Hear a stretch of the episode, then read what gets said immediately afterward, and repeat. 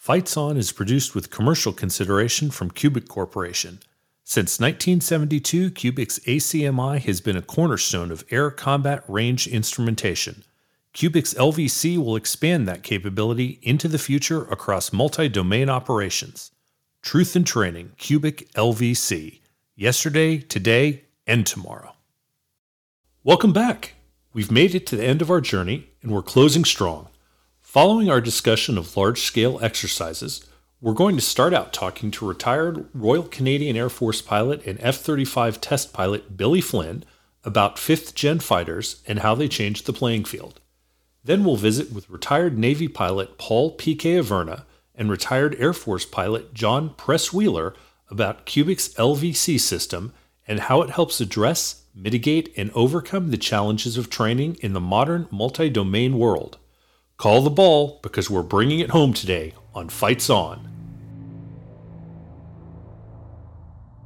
Hey, welcome to flight school. Start drinking from the fire hose. And so the way to defeat a Doppler radar is to get in what's called the Doppler notch. Now you're starting at the merge, emerging with about a thousand knots of closure let's say you're 100 feet from somebody and, and hitting them with the machine gun, you know, there's pieces that are coming off that airplane that are going down your engine, and that's a problem. BFM is a is a game of uh, inches. We lost 70 aircraft to MiGs. The, uh, the carrier strike group is the, is the basic unit, uh, basic employment unit for the United States Navy. We flew around, and 30 minutes later, I'm bleeding all over the cockpit. Incredibly lethal, capable airplane that will slaughter the adversary. And we, we talk about the limitations or the challenges that we're facing in our current training environment. The aggressors are entering the airspace at this time. Cruise section, the combat spread real tight. Sagittario, I've got one man. He's in a left-hand turn. F4, you're about to get gunned. Box one on the F5, nose down. Turn in, fights on. All right, welcome back. Today we're talking with Billy Flynn, retired Canadian Air Force fighter pilot and Chief F 35 test pilot. Welcome, Billy. Hey, Scott. Great to be with you. Looking forward to chatting today. Yeah. So today we're going to talk about the F 35 in particular and in general, fifth gen, what it means for the future and how it interfaces with fourth gen and previous generation fighters. But before we do that, Billy, why don't you give us your background and your fairly impressive resume? Uh, well, sure. Look, I, I flew fighters for 40 years.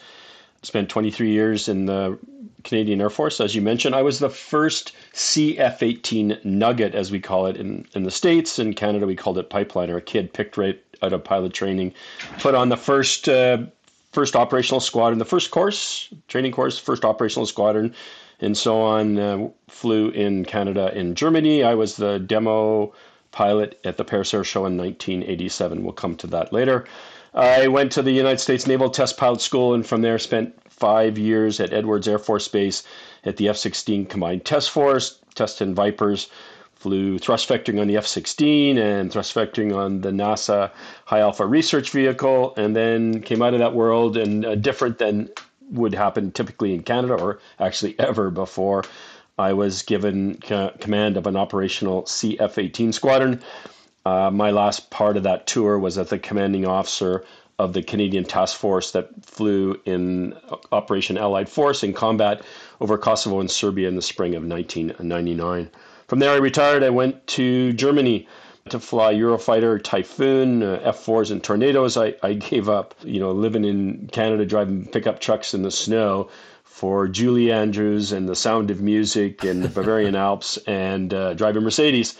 I did that for four years, and then Lockheed Martin won won X35 and then ultimately F35. I knew it was a franchise program I wanted to be a part of, and so I gave up. I gave up Julie Andrews and the Sound of Music in the Bavarian Alps for Fort Worth, Texas, cowboys, pickup trucks, and boots and hats and the whole deal. Uh, Lockheed Martin, I was part of the F 16 Block 60 test team where we developed this amazing uh, Viper in house, no American military involvement, and uh, sold it to the United Arab Emirates. It's I talk about it because it's a lot like JSF Light of the many technologies that we introduced in that F-16. I spent two years seconded to the automatic ground collision avoidance team that matured that technology that we now see in Vipers and in F-35s, and ultimately has migrated to Boeing's Legacy and Super Hornets uh, as we speak, being tested. And then uh, I spent 10 years posted at the Naval Air Station at Patuxent River. I flew Bs and Cs as a test guy, really doing high speed envelope expansion. I was uh, the guy who got to fly the first public demonstration of the F 35 at the 2017 Paris Air Show. And at the end of the game, I have equal amount of time in A, B, and C models F 35. When I sum it all up, I have nearly 2,000 hours in F 18s, A through D in Canada with the Marine Corps and the Navy, and uh, 2,000 hours in Vipers, A's, all the way through um, F models, uh, all models. I'm, I'm truly a fourth gen baby, and I'm going to come to that because we're going to talk about the transformation to fifth gen babies. Now, these days, I lecture at the International Test Pilot School in London, Ontario. That's between Toronto and Detroit, if you don't know your geography in Canada. I speak a lot. I run a blog, and theoretically, I'm writing my book, and uh, and and being super busy outside of the cockpit since I've retired from Lockheed Martin. All right, that is an amazing background, and there's a lot to highlight there. And I think at the end we'll talk about your blog a little bit, so people know where to find it. I know the automatic ground collision avoidance is one of your passion projects for good reason. Maybe we'll point people to where they can hear more about that. One of the things I really want to point out for the listener is you have a background in not one but two fourth gen fighters that are premier multi mission strike fighters in the world today. Probably encompass, uh, you know, I, I don't even want to hazard a guess, but the vast, vast majority of the Western world's multi role strike fighter. You come with that background as a truly objective observer into the F 35 and what it can do. Yeah, and, and so I remember I just said uh, I was a fourth gen baby. So when I look at the transformation of what fifth gen brings, I harken back to 40 years ago when I was a nugget and no one believed that fourth gen could transform what fighters could do back, you know, four decades ago. Mm-hmm. Um, I look what F-35 is capable of and what it's starting to, how it's starting to change minds, and I realize it's just the same thing rolled 40 years later. I really think that there weren't enough Raptors or Raptor pilots out there to become the critical mass that would have educated everyone about what fifth gen could do. We all love the dominance of Raptor, but F-35 is is so such a big program that now everyone has to come to deal with. The aircraft transforms everything. It, it is a game changer, not to sound like we're selling it. But also, we, we have to look at the men and women that fly it because they are not operating this jet like legacy fighters were flown we talk about stealth in F-35 and, and 5th gen, and we talk about sensor fusion, the, the global SA that we have. I, I, I want to get some terms out there right off the beginning. We talk about multi-role and multi-mission. So let's be clear, multi-role is what we had in legacy airplanes. We had airplanes that were uh, like a Viper or an F-18 that could do air-to-ground and air-to-air, and a Viper could do SEAD missions uh, and and drop you know bombs and and fire missiles. Uh, an F-18 could could do that also. When we talk about multi-mission, now we're talking F-35. I can go back to my days going in combat with 70 aircraft attack packages, with every airplane having unique roles, or I can take four or eight F 35s and do the entire mission, multi mission airplanes that can really do everything. And it, don't don't tell me it's jack of all trades, master of none. I'm exhausted by hearing that because this is an incredibly lethal, capable airplane that will slaughter the adversary and get our men and women in to deliver the weapons with the lethality that we expect and come home every single time. I, I think when we talk in in the United States, we have the luxury of multiple platforms, right? So we can right. we can talk about in the Air Force having we have Gray Eagles and we have Strike Eagles and we have F-16s in different and different in different roles, and we have Raptors and we have, we have F-35s and we have B-1s, B-2s, B-52s, and it goes on. That's not the case for the vast majority of air forces in the Western world. I, I know this because I came from an air force that had one fighter. That's it. It does everything. Uh, that's the same in the Netherlands. That's the same in Norway. It's the same in Belgium. It essentially will be the same moving forward in Italy when Eurofighter is finally phased out. You only get one fighter and has to do everything. So I, I think thinking multi mission is more applicable to how we need to view what F 35 can do. It is lethal. Look, I, I, I loaded up with six, uh, six air-to-air missiles now in the bay with uh, the modifications that come with the later lots of F-35. So six AMRAAMs in this day and age and two AIM-9Xs. I get to communicate across model and share information amongst the formation so that everybody is just as smart. No more talking back and forth. No more using Link 16, that unsophisticated data link. I don't care what kind of sensor people have. I hear people talking about that they have an AESA radar and, and oh, they have a sniper pod. I could care less what the sensor is. What I care about is the information presented to me on the display in front of me. That's what matters to me. You know, you want to load me up in, in, in a non VLO environment, and I'm going to carry a hockey sock, if Canadian term, right? A hockey sock full of weapons uh, outside on the wings and in the weapons bays we can talk about dogfighting and you know is a is a Viper better, is an F-18 better? I, I we care about teaching basic fighter maneuvers because it's an essential skill for a fighter pilot to learn how to aggressively maneuver an, an aircraft. I want them to fight BFM. I want them to learn how to fight aggressively.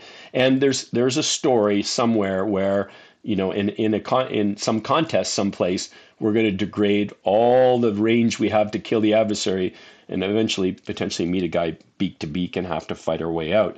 Uh, but I do often hear about legacy guys telling about how they can beat an F 35, and I roll my eyes and I go, seriously? That's how you're going to compare yourself? Because I think about, go back to the original Raiders of the Lost Ark movie. And, and, and I don't yeah. know if you remember the scene, but uh, Marion's being chased in in a it's sort of uh, in alleyways and out in the market, and and uh, Harrison Ford, Indiana Jones is trying to find her. She's being chased, and at some point, this marauder comes out. He's all he's all dressed in black, and he pulls out this big, huge saber, and he's wailing the saber because to show his impressive sword skills. And uh, Indiana Jones just picks out his pistol and shoots him. And that's kind of how I view yep. the comparing legacy capabilities to an F 35.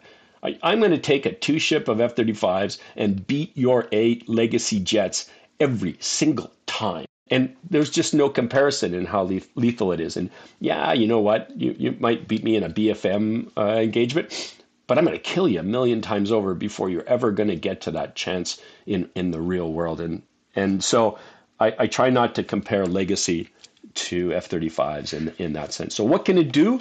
It can do everything that we thought and so much better, so much more lethal and effective that it's transforming every Air Force that flies with it. All right. So you talked a lot there, uh, brought in a lot there.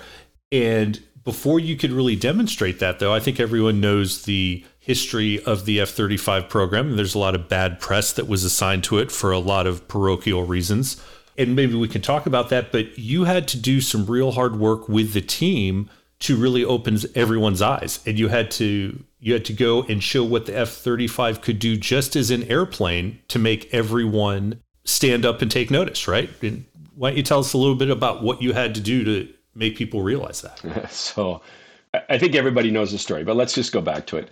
At, at edwards at the end of the flight control development one of the uh, Air Force test pilots, an F 15 guy or F Strike Eagle guy, went out to do an engagement where he was not hindered by the capabilities of the airplane and he was to do aggressive maneuvering against what was a two tanked, so two, two 370 gallon tanks, two wing tanks on an F6, two seat F 16.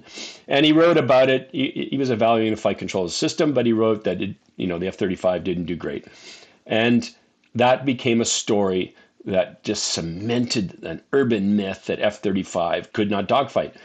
And with this urban myth became became in, in, in people's minds the cemented notion that this jet wasn't as good as the previous generation uh, of fighters. I mean, why would you spend billions and billions of dollars procuring a fifth generation fighter if you can't even fight your way past a 40 year old two seat, two tanked Viper?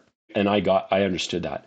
And this, this urban myth became so powerful that we we were going to lose competitions. We F-35 we're going to lose competitions because everyone believed it. And so I was given the task to go create the demonstration for the F-35. I put together an amazing team of experts to help me, engineering experts to help me learn all about the jet.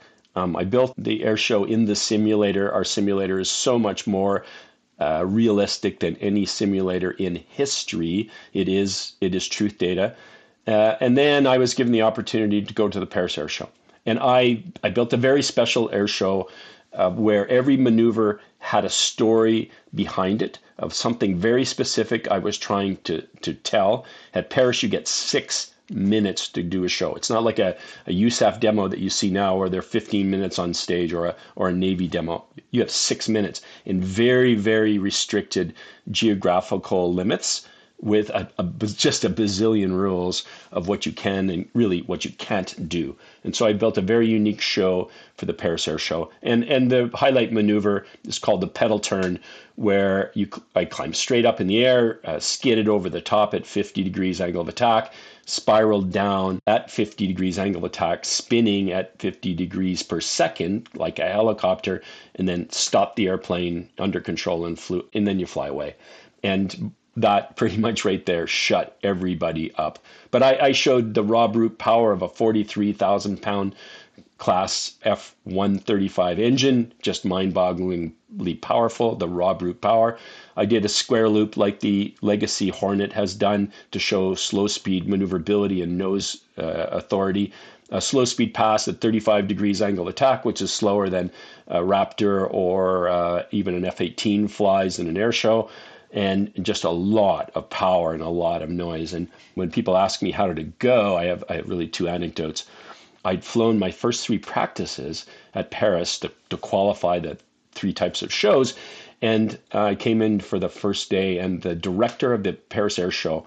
Uh, he saw me. He, he came out of a two-hour meeting, and he saw an open door. And he was a chain smoker, and he had the cigarette cigarette in his hand. He was beelining for the front door, and he sees me, and he stops and I speak French and, and he comes up to me and, and in French he says and try translate he says he says that show was méchant the noise you make is méchant and méchant means nasty it, it means wicked and I thought that was the greatest compliment a Frenchman would ever give an American and that's what our show was, right? It's nasty, it's wicked, and and I had done. The last thing I'll tell you the story is um, before I started my practices, I did a, an interview with Aviation Week. Lara Seligman was a, a journalist for Aviation Week. She really knew the F 35 program. We interviewed before I started my practices at Paris, and I, I got pretty aggressive in my tone. I said, Look, I, I'm going to crush the myths of the F 35 once and for all. And she embargoed her story, but then she was allowed to, to write it on the the, when the Paris Air Show started. So I wake up the Monday morning of the Paris Air Show. I grab my iPhone to read the news like a good Lockheed Martin employee, and the first thing I see is uh, Lara Seligman saying F-35 pilot to crush the myths of, of the F-35, and I thought. Dear God, if I screw this up today, I'm going to be packing groceries the rest of my life. And so that's what we did, right? In a six yeah. minute air show routine, we crushed the myths of more than 10 years of misinformation, of disinformation from our adversaries, and um, all the haters that were out there. And, and, and uh, let's wrap it up because we're not here just to talk about air shows. Why does it matter? Sure. Because it finally showed that the jet was mature and people stopped talking about dogfighting. They were so they were so impressed by how the aircraft maneuvered that then they were willing to talk about well let's tell us about sensor fusion and how does stealth play into this and what else can what what kind of isr platform is this aircraft all about and we turned heads and stopped the conversation the distraction about dogfighting forever and moved on and, and as I guess most people know, F 35 never lost a competition. I'll, I'll credit some of that to that air show and convincing people just how impressive the aircraft really is. And and again, last I guess this is the last way to say it. People aren't ready to talk about stealth and the secrets we have and the highly classified capabilities. What they know is what they see, what's in what they see with their own two eyes. So if you're a president of a, of a nation, if you're a, a member of parliament, you're a senator, you need to see what this airplanes can really do. And, and it may do all those super highly classified things, but it also has to impress you with what, what you believe are, are the traits that would suggest to you it's that good. And that's why the air show, you know, so foreign to what stealth is all about in sensor fusion. That's why the air show matters, because that's all people get to see. Right. And so you knocked that one out of the park, I think I can objectively say, because we see where the program's gone. And you've talked about BFM and pilots learning to fly the aircraft to its limits so they have that confidence in it. That's stuff that everyone knows about at this point. But the F 35, as you've alluded to earlier, is just so much more. So let's talk about as much as we can, you know, within the rules of operational security, what it does, what it brings, not just in terms of the fight for one force or one nation, but how it acts as a force multiplier, if I can use that term here, between allied and coalition countries. Yeah. Look, it's a data gathering spaceship. Every time it flies, it gathers terabytes of data. It's the ultimate ISR platform. Okay. It sucks up electron, electrons, and, and when it lands, we download that. It's a spy plane that sees across borders and into enemy territories. It has so much, you have so much SA in your cockpit, you're the quarterback to direct the legacy fighters and with an intel on the enemy. And so, how does that translate to everything else? Well, it allows us all to know so much more of the battle space than we ever did before. And is that just an American trait that we care about? And the answer is no. We go to war in coalitions, and we have since, uh, really, uh, even back in Gulf War One. We don't do things alone. We have to be interoperable with our allies. And and really, in F thirty five, I use the word interchangeable. And so we do coalition operations. That the first time ever, everybody has the same airplane which, by the way, was not the case with legacy Vipers or Hornets. And I flew both, right? I, I flew American versions of them and I flew other people's versions of them. In Canada, we didn't have an F 18 like the United States Marine Corps and Navy had, and Dutch F 16s were not the same capable airplanes as the United States Air Force flew. But now we all do. We all have spy planes. We all work at the same level. We all work in we we work in vaults and, and we deal at highly classified levels. We fly the same fifth gen tactics, whether we're Brits or Norwegian or Dutch or American or Italy or Italian. And when we all do the same thing, we go same way, same day with that same capability, we are a force multiplier.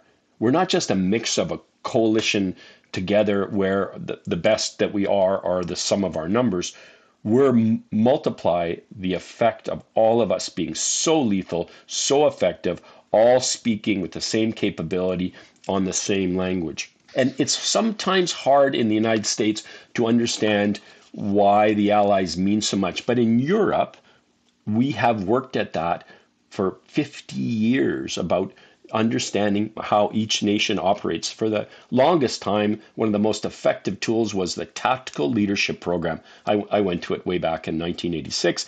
And you show up for a month with two airplanes or four, you bring your ground crew, and you fly all together with other nations who, who bring their fighters, and you learn over the course of a month of your flying you learn how each other operates, how a German thinks, how they operate, what their tactics are, how a Dutchman thinks, and how a USAFE, a, a European based US Air Force squadron works. F 35 is the key node when we talk about multi domain opera- operations. We can orchestrate and, and direct with this aircraft and not just keep ourselves alive, but keep those legacy fighters alive. I, I don't use the term the term interoperable. I use the term interchangeable. And here's why. Back in legacy fourth gen platforms, we learn to be interoperable. We learn to work together in coalition operations. We had Brit tornadoes and we had uh, German tornadoes and we had American Eagles and everybody had Vipers and we had Canadian F 18s and we learned how to plan together and how to execute large mass attacks together into enemy territory and get ourselves back in one piece. Uh, I certainly was part of that as uh, the commander of the Canadian task force in Kosovo uh, in Operation Allied Force. So we, we could work together and manage as a coalition. But we aren't all the same. And to be very, very clear, the American capabilities were significantly more impressive than what we allies flew in our platforms. Uh, that's not the case anymore with F 35. For the first time in history, everyone has the A game. We're all flying spy planes. We all work at the same highly classified level. We work and live in vaults to protect the information that we're studying and our mission planning and our briefs and debriefs. We all fly with the same fifth gen tactics. Whether you're a Brit or you're Norwegian, you're Dutch, you're uh, American Air Force, you're Italian, we all have the same capability. And, and what does that mean? It means that we're not just the sum of our numbers. We're not just uh, uh, 20 aircraft together. We're force multiplying each other we're vastly more effective because we all see everything at such a highly classified, capable level. And it allows us to be so much more effective, so much more lethal than ever before. And, and I want to uh, make sure we all understand the notion. Our job is not to go out there and pick a fight with every enemy adversary on the ground or, or in the air. Our job is to go do the task and come out in one piece. And so it is often the case that we'll just avoid a threat because we'll see them so far away. We'll just choose not to engage them. We'll avoid a surface to air missile area and not have to worry about attacking it and shooting it down. We're going to see so much that we can choose when to pick a fight and when not. And that is so different than in legacy aircraft where we, you know we had to bust a corridor through enemy territory to get ourselves into our targets and then bust a corridor all the way back. So, dramatically more capable than ever before, truly a force multiplier with F 35 and 5th gen. Yeah, and I think it's important for the listener who's not ever been in the cockpit before, or at least seen what you guys in the cockpit see. Hollywood does a disservice by implying that legacy guys are looking at a God's eye view you know, you're looking at a at a scope or a screen that's essentially showing you in a legacy aircraft a wedge or a cone rather of what's directly in front of you. And then you are probably maybe getting some symbology through a data link that may or may have some latency and some spatial disconnect on location. And all those things start to build and stack. You know if you've ever worked in construction you know how dimensional inaccuracies can stack and suddenly things don't fit well together. It's the same thing in data links, and we're not doing that here. This this is truly a fused picture, possibly for the first time in in history. Uh, yeah, look, um, I, I hear it often. Still, people talk about their sensors, and they talk about oh, they have a an AESA radar, uh, active electronically scanned array, and talk about how good that is, or how good their electro-optical capability is. I couldn't possibly care. Oh, I, I do, but really, I don't I don't worry about the sensor. The sensor works on its own. I care about the information that's presented to me. And I, as you just said, I don't just see what uh, that slice of pie is the, the the angle out that my my legacy radar looked out in front of the airplane. I don't just build an air picture based on that and the oh by the way the overlapping with my wingmen and what limited data link information came to us. I see everything. I really do see everything 360 degrees around the airplane. And oh, by the way, because we all share highly classified fused data between all the aircraft in the network, we see everything for hundreds of kilometers. The entire picture on the ground or over the sea and in the air. And, and when we, we talk about global situational awareness, not just tactical limited situational awareness, which is really the case in those legacy airplanes. So you're you're just so much smarter. And oh, by the way, we're not invisible, but we're remarkably hard to detect. And we manage every part of the airplane to make sure that our adversaries are not going to find us. So we operate with that impunity of knowing they can't find us and we can do anything we want. It's like playing football when our team's invisible and the other team isn't. It is dramatically unfair in our favor. And, and, you know, we obviously wanted to keep it that way. I still hear general officers who flew legacy airplanes talking about, well, it happened in Canada. Oh, we're putting in the AESA radar in the legacy F 18 and we'll get to see targets out to 200 miles. And I, I want to say, how who possibly cares about your single sensor? I care about the amazing situational awareness that we all share in our fifth gen platform because we're really smart now and we pick and choose how we want the fights to happen from this point on. So that that's what we get in terms of information in the cockpit. But the flip side of that, I shouldn't say but and the flip side of that is now there's a lot more information for that pilot to process, a lot more fidelity to the decisions they need to make. So that changes the way we need to train, doesn't it? Yeah, you know what? Uh, it's a different breed flying this airplane. We expect him to manage what's inside that cockpit. And we, we often talked, uh, we've always talked about pilot workload. It was certainly a problem in fourth gen. We had four or five screens that a single human had to prioritize, synthesize, manage, filter, and, and the pilot was the AI in the cockpit introduced with Raptor and enhanced with F 35 was sensor fusion, the fusion algorithms that uh, really make pilot workload a, a different level where we take the human out of the loop. But we're busy. If I really see all that I've tried to explain to everyone, you know, if we each see that in our cockpits, that's an enormous amount of information.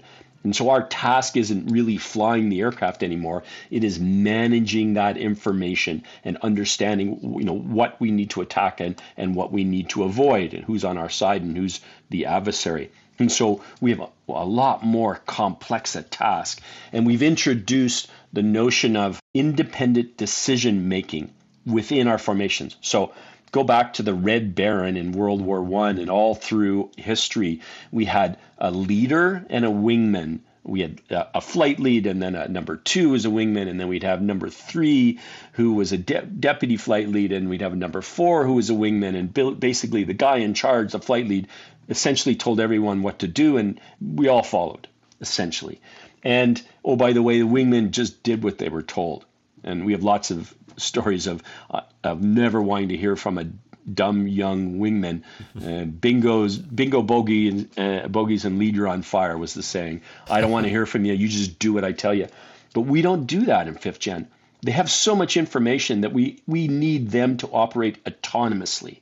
We need them to think on their own and contribute to the formation, or we're we're going we're not going to live in those high threat, highly contested environments as our force ship uh, attacking the, the enemy. And so we we have everyone super busy in the cockpit for the first time ever. And now let's lead to where where does that go? Well, I need to be able to train to that. I, I, want to teach you to do basic fighter maneuvers and maneuver the aircraft aggressively. I want to teach you how to deliver a weapon and use the sensors in a difficult environment to deliver that weapon.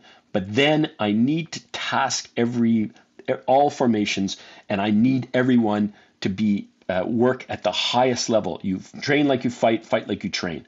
And so we need to not be flying like legacy airplanes, and we need to really fly where we're taxing the humans in the cockpits like the threat that they're going to face. It, if it isn't Ukraine or Russia, someplace like the Arctic, it's going to be China, where we're outnumbered three or four to one, and we're going to need them all to be rock stars. And to do that, we're going to have to create an environment where we're going to train them differently than just sending out a pair of Vipers or four Vipers to do a 4v4 or 4v whatever, a four against you know uh, a, a bigger number, or to do tactical intercepts or two against two all of that's wasted time in an F 35. I need them to be super busy because the environments that we're going to send them to are going to be wildly complex.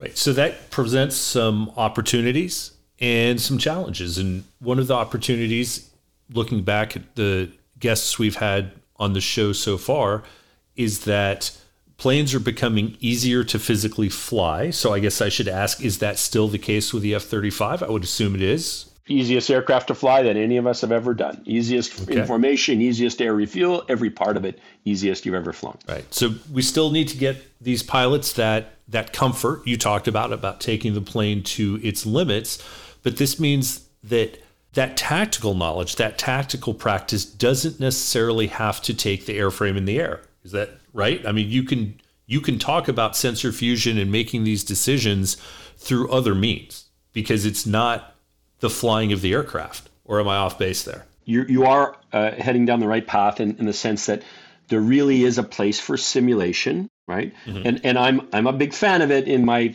in my test pilot world i certainly lived in simulators i can create an environment where I have created synthetic threats, or I can I can create a simulated environment where we're all linked, and we can work through complex scenarios. And and I I need to be doing that. I need to create those environments where I'm let's call it practicing in difficult environments in a four ship in simulators as if we're all flying together. And we certainly have done lots of that even to this point in F 35. But then I also need to go fly an airplane because let's be really clear. I, I want to be I want to be an early adopter, but I'm going to be really clear in saying you can't die in a sim. Mm-hmm. And a significant part of creating great aviators is going out there and scaring yourself and learning the maturity, the leadership, the judgment, the airmanship that that comes with real experience in the air.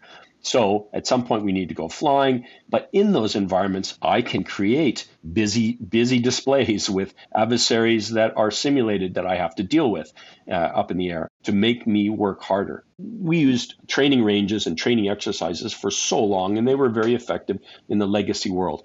Uh, you've talked about uh, Nellis, and we know for the Navy up in Fallon and over the Gulf of Mexico, there's there's great areas. Look, I, I grew up in Canada, so I, I flew in Cold Lake, Alberta, in red flag or maple flag exercises for years.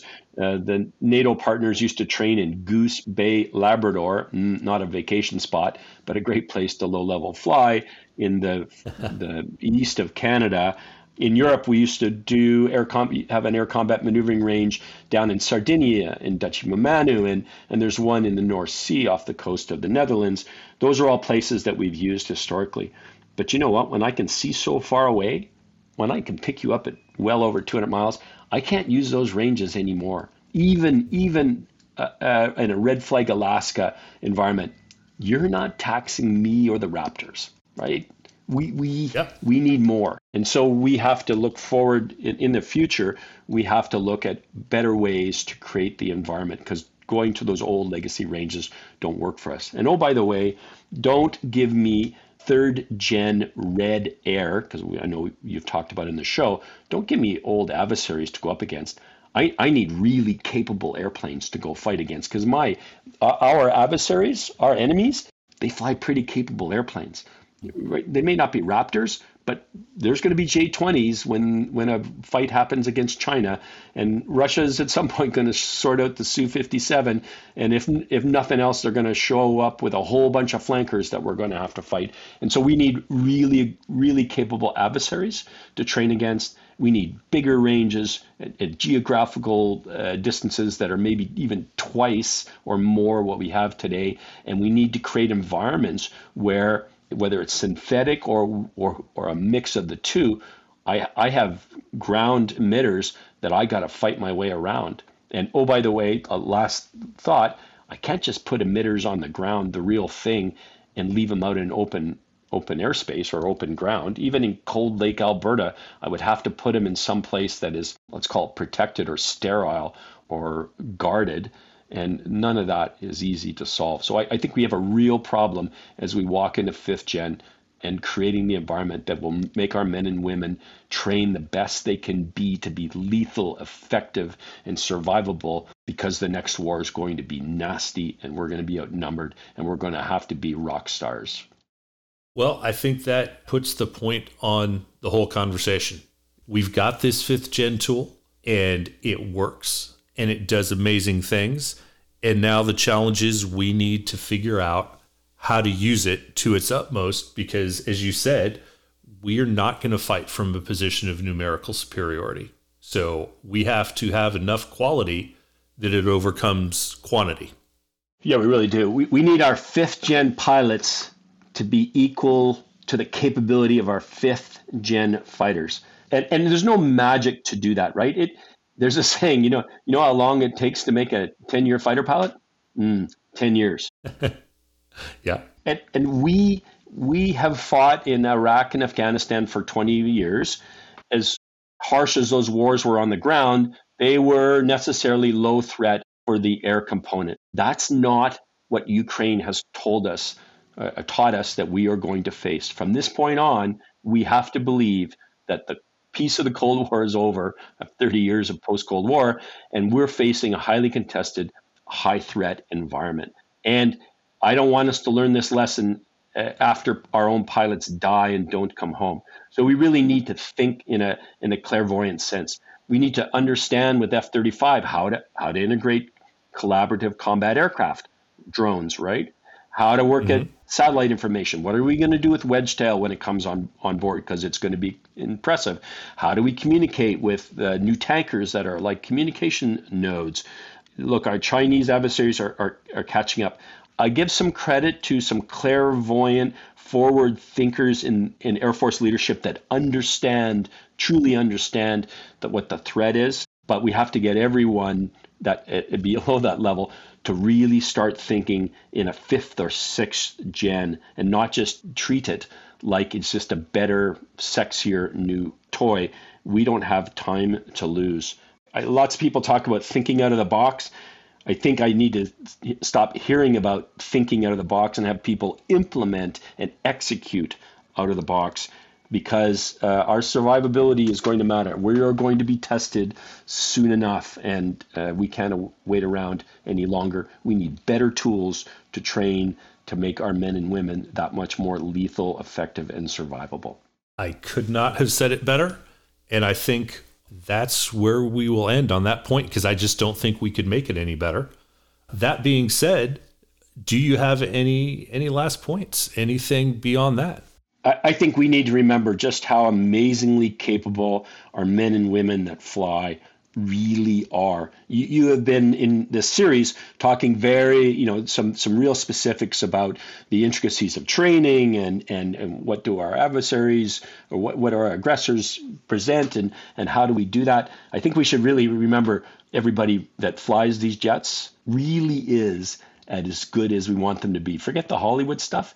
They go out there every single day and train like they're going to war. It, it's remarkably, remarkably impressive, and that should give us a lot of confidence that you, if you, if you're our adversaries, you really don't want to pick a fight with us. We're going to kick your ass. And um, so I'll leave you with that one. Right. I no, I think you're dead on. I think that we have the best technology in the world, or at least we're we're in a constant neck and neck race. I tend to think ours is is better, and I might be parochial, but I feel very comfortably uh, very comfortable, I should say, saying that us, and that's the global us of of using the F thirty five in those countries, produce military men and women and aviators in this case in particular who are the ones in the world that can get the most out of that aircraft. I'm not sure militaries that treat their people differently and train their people differently could get as much out of the same or even better equipment. So you're absolutely right. That that is the key. Yep. I really appreciate the time and I've enjoyed the conversation, Billy. If our listeners want to hear more about Billy Flynn, where can they where can they take a look?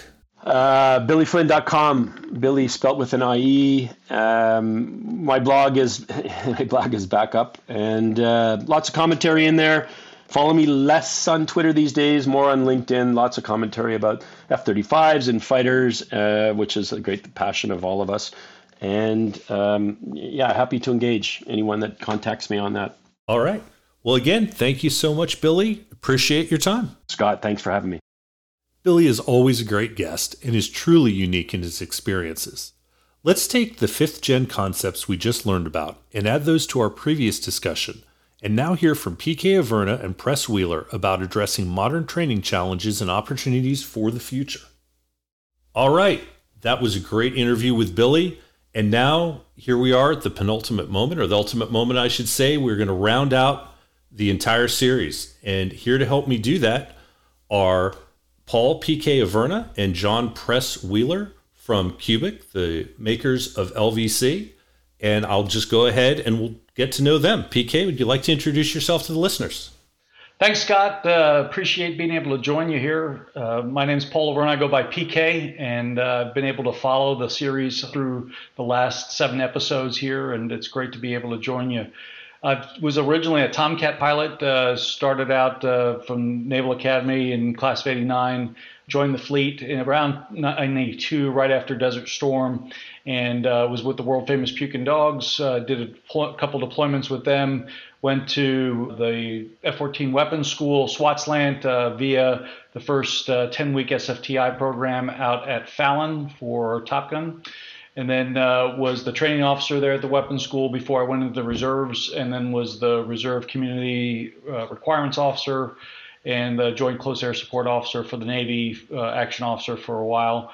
Uh, moved a couple times to the desert, uh, then retired in 16. Along the way, I've been uh, had a chance to work on concept of operations, ops analysis, and requirements on the civilian side as well. All right, awesome. And also here is John Press Wheeler. Press, you want to tell us about yourself? You bet, Scott. So, John Press Wheeler, I started my career flying the F 16 uh, back in the late 90s. Uh, was with the F 16 until about 2010 when I transitioned uh, as part of the initial cadre of F 35. Actually, went back to the F 16 after an initial assignment on F 35 stand up and did uh, squadron command tours there in the F 16 before returning to the F 35 for uh, my last assignment, which was as the wing commander of the 33rd Fighter Wing. Which is a training of F 35 pilots, uh, wing one of two in the Air Force, and really a line through my career was training of pilots. Uh, did weapons school in 2004 and then returned to Luke Air Force Base and had a couple assignments there, including my squadron command. And then, of course, that last assignment training F 35 pilots. So a lot of time at the FTUs and bringing folks uh, into their first combat platform. All right, great. So we've got a pretty wide spread of experience here, so we can start to recap the discussions we've had and talk about the future. We'll start by talking about, in brief, the things we've talked about all through the series and, and go back over those. And we'll start with training concepts and, and flight school and the things we need to do to initially make an aviator in the first place. And with your background, Press, let's let's go to you with that one and let's just go back and remember what we talked to Sunshine about, which is making aviators not just intimately familiar with flying, but the environment and the tools in their disposal. Uh, you know, what recap for the listener? What are we doing there? Yeah, so really, there's a whole process for making aviators combat ready. And I think it really focuses on all of those skills, which initially come as uh, in parts and pieces repeatable skills, uh, and then you bring them into a more conceptual level where you start thinking of how do we go after uh, different effects on the battle space. And so that training environment really changes as as the training moves along from the very basics of how do I master my craft into the how do I work together as a team and then finally into how do I target a system to have the uh, desired effects and what I'm trying to do. So it is something that increases in complexity as the training syllabus progresses and ultimately ends up to have our asymmetric advantage as a uh, as a western power is the thinking aviator who is able to make decisions in the battle space with the conditions that are present and able to be flexible in order to do that. And that really, I think, has, has been an asymmetric advantage that we've enjoyed for a long time. Right. And as we discussed in the series, if we go back historically, there was no option but to do live training. You know, if we go all the way back, that was all there was. But as time and technology advances, there's both the requirement and the opportunity to use training simulations for a lot of good reasons. But one of the really critical parts of that is that if you're going to tra- train, pardon me, with high fidelity, you need to impose an authentic threat density, task saturation, and uh, authenticity of that opponent you're training to, right? That's absolutely right. And you, you bring up a good point, which is the tools that we have now to train with have taken great leaps in the synthetic environment and really the simulator environment. I can remember back in uh, 2003 for my first opportunity to fly with linked up simulators, where you have a scenario where all four aircraft are competing uh, within that same uh, scenario in that same environment. Uh, and, and that simulator world has really changed the way we've trained over the last 20 years quite significantly. Uh, and what I can remember from that is, and, and I know we've talked about this on previous uh, podcasts here, is the, the number of reps and sets that you get in that environment is greatly increased. You can dial up the complexity to different levels in terms of what you're seeing from the adversary. But one thing that is always going to be different in the simulated environment is the actual physical environment that you're flying in and some of the stresses and some of the uh, the things you just can't replicate when you're when you're sitting uh, in a simulator. And so that authenticity is is a is a very big key. And in my mind you have to have a balance between authentic in terms of the threat representation, but also authentic in terms of the environment itself. And uh, you will always need to be able to perform what you practiced in the simulator in a live environment. So go back again to 2002 when I first got the chance to do this in a simulator. We got to do a lot of reps and sets, and it was great training. But at the end of the day, uh, when we went into the live environment, with the same four ship with the same scenario, I could not have that four ship perform to quite the same level. And you can't quite put your finger on exactly what is it like what what is different. It was the same presentations, the same threats, but there's just something about being in, in that actual physical environment that makes the challenges different. And so that's a, a big part of authenticity that we have to keep in mind as we train moving forward. Right. And I think we'll talk about that when we get into the nuts and bolts of LVC and and things like synthetic. Uh, for the listener, we'll we'll cover what that means for those of you that don't know it, and really discuss where we bridge the live and the simulator. Because I think everyone's used to at least having a concept of what a simulator looks like. You know, even me, the surface guy, as a, as a midshipman back at Whidbey Island, hopping into the the EA6 or the A6. Uh, Simulator did a pretty good job of replicating flight, but it was a standalone item. But more to the point of something you just mentioned, Press, is you go out and you you train to these missions, be it live or in the simulator. There is then the need to look at what you just trained to and really discuss what happened so you can get better. And we've all we've all been little kids outside playing, you know, with the stick guns off the tree. And you're like, no, I shot you first. No, I shot you first. And that's the other thing that needs to be there in training is a quality detailed system that records the flight data so you can do an, an after action review or an AAR of what's happened and really both understand what happened, but also train that aviator to analyze and recall what happened so that when he's in the real world, he can do that as well, right? Absolutely. And really, this comes down to truth in training. Uh, back in the day, before we had the ability to really uh, recreate in great detail the exact science of where everyone was at different times. We were relying on the, the pilot's memories and sometimes some tall tales of exactly what happened out there. And so getting to the truth of what happened, when it happened, when those effects were actually uh, brought to bear becomes a very important part of training and something that we have to make sure that we get as accurate as possible. And really, that starts with what is the precise position of everything that's out there in the battle space. And then you start adding in all the other effects and when they happened and exactly how those were modeled and what things you can draw from conclusions of those effects and the timing of them. All that becomes very important for telling the accurate story so that you can, as close to as possible, replicate what things are going to be like for night one of the war, for example.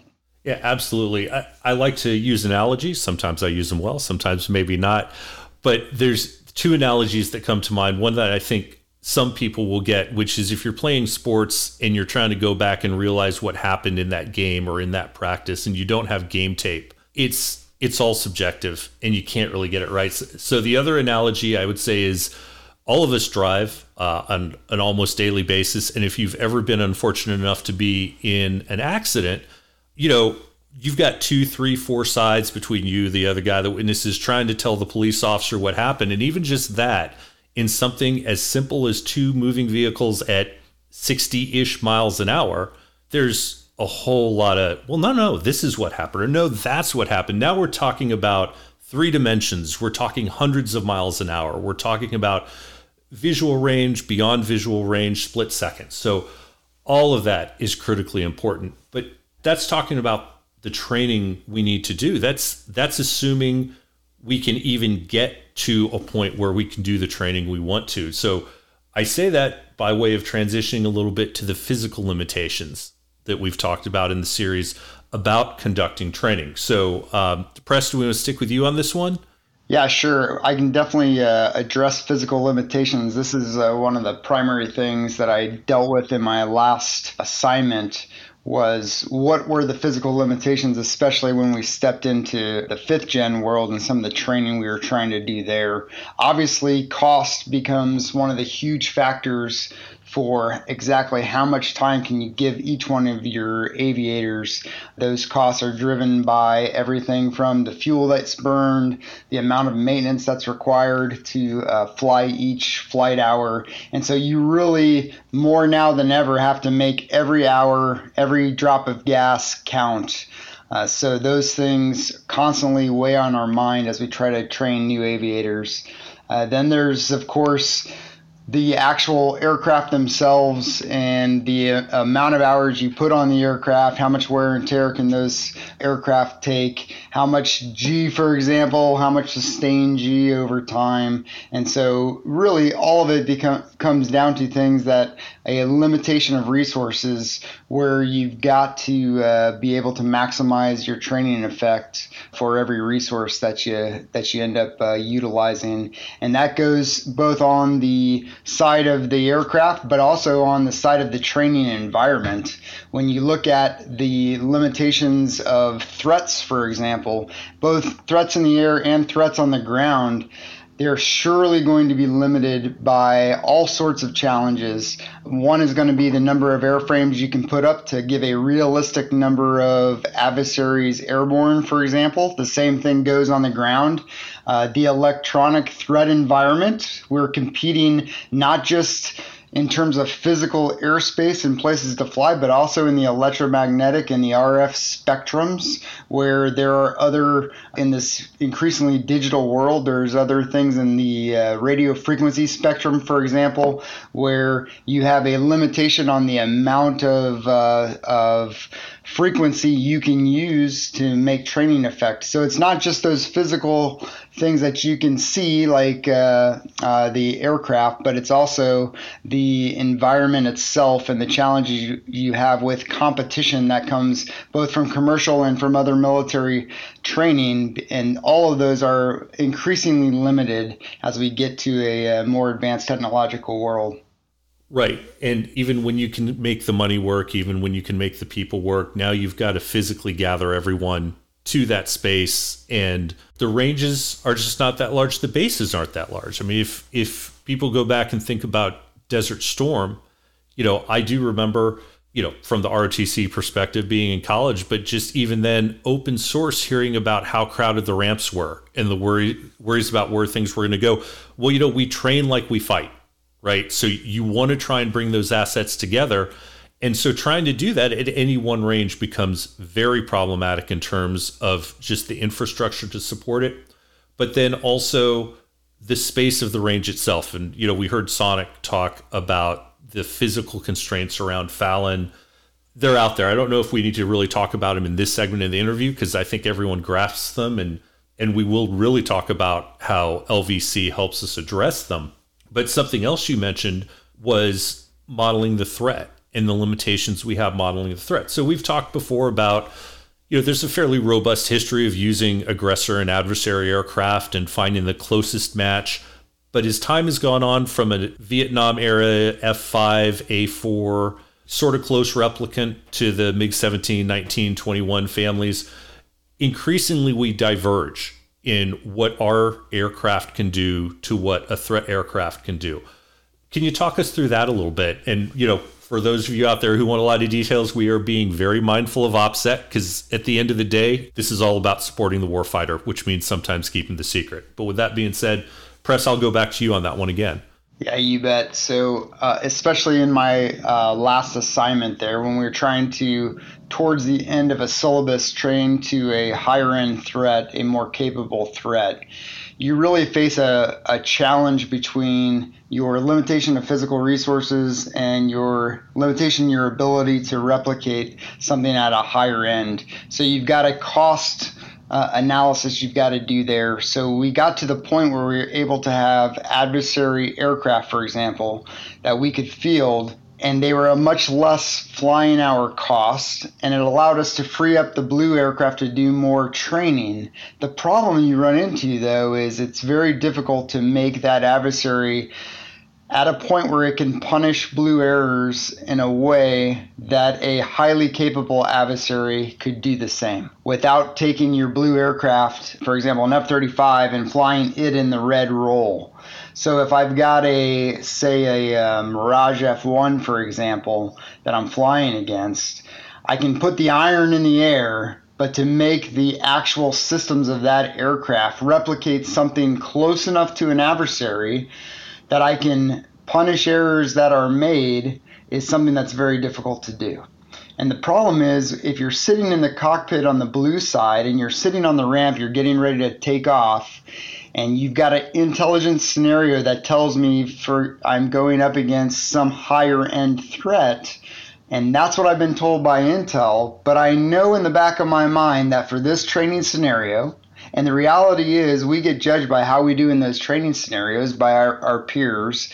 And and so when I'm up there in the air, I I know that down on the ramp, I'm, I was looking at an aircraft that did not have the radar, did not have the weapon systems, did not have the uh, electronic warfare suite, uh, and could not really do the things uh, for example, an infrared uh, targeting system, could not do the things to punish me. And so, if I was faced with a choice between a flow for where I wanted to go and maybe some survivability considerations, I could fudge it a little bit and just go ahead and, and go where I wanted to go because I was pretty sure I was not going to uh, get killed in this simulated environment here and I could uh, achieve the objectives and by doing that, I am actually not fully recognizing the capability of the threat. And if that gets done enough times over and over, you start to look at extremely poor habit patterns that are that are being built, mm-hmm. and that's really the concern, and why you need to have a high-end adversary to be able to really make the blue forces train the way they're going to have to fight on night one of the war that that brings in a lot of a lot of great points and let me put this back at you to make sure I'm understanding it correctly. So, you know, again, there's that limitation if you're coming off the same ramp and you know exactly what you're seeing and you know, let's say, you know, you're you're in your F16, right? In that that initial part of your career and your your uh, OPFOR is an F18, right? And you know it's an F18. Well, we talked earlier in the series with Crunch and others about this being a chess game, right? And you talk about the the red force being able to punish you. Well, if I'm at step two or three of the game, and I and you know in your F16 that you can defeat that step of what the F18 is doing, it's never going to show up in the replay because you physically beat him in the real world. And then step 12 down the list, where a real Sukhoi let's say, would have never allowed you to to make that move number two. He's going to take advantage and get you. That doesn't happen because we're just not training with the with the high fidelity airframes. Am I am I giving that back to you the right way? Yeah, that's right along the uh, right line of thinking. It really gets down to what are the lessons learned that come out of each of those sorties. And I've seen it several times where because there was not an ability to really punish an error that was made at the time, it allowed things to progress and you got to lessons that hey this tactic is effective uh, for this scenario right. when in fact if that scenario was really what the intelligence officer briefed you at the start of the sortie it wouldn't have worked at that point right there. That's what you're talking about is that critical point where you had success, where if an adversary had greater capability, you wouldn't have had such success. Then that's where you start going down a false logic trail.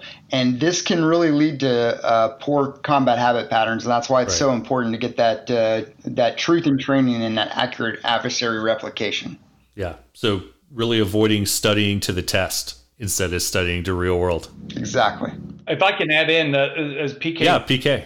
One, one of the challenges I think that we have as we have progressed from fourth gen into fifth gen uh, in this regard is the fact that we're no longer dealing with just basic kinetics and kinematics of weapons. We're introducing additional domains of capability that have implications in the tactics that we might pursue and also what we expect to uh, for our adversaries and our professional adversaries have a daunting challenge uh, with a operating platforms that don't have those capabilities yet somehow trying to present as if they did and then drive home the critical learning points that need to be made for blue. I mean, that is an art form, and it, there are certain things that can be done to game it a little bit but it gets back to the point of if you don't have the actual systems and capabilities that your adversary is going to possess, then it becomes extremely hard, in many cases subjective, on whether or not you were successful. To measure that uh, it, with any kind of fidelity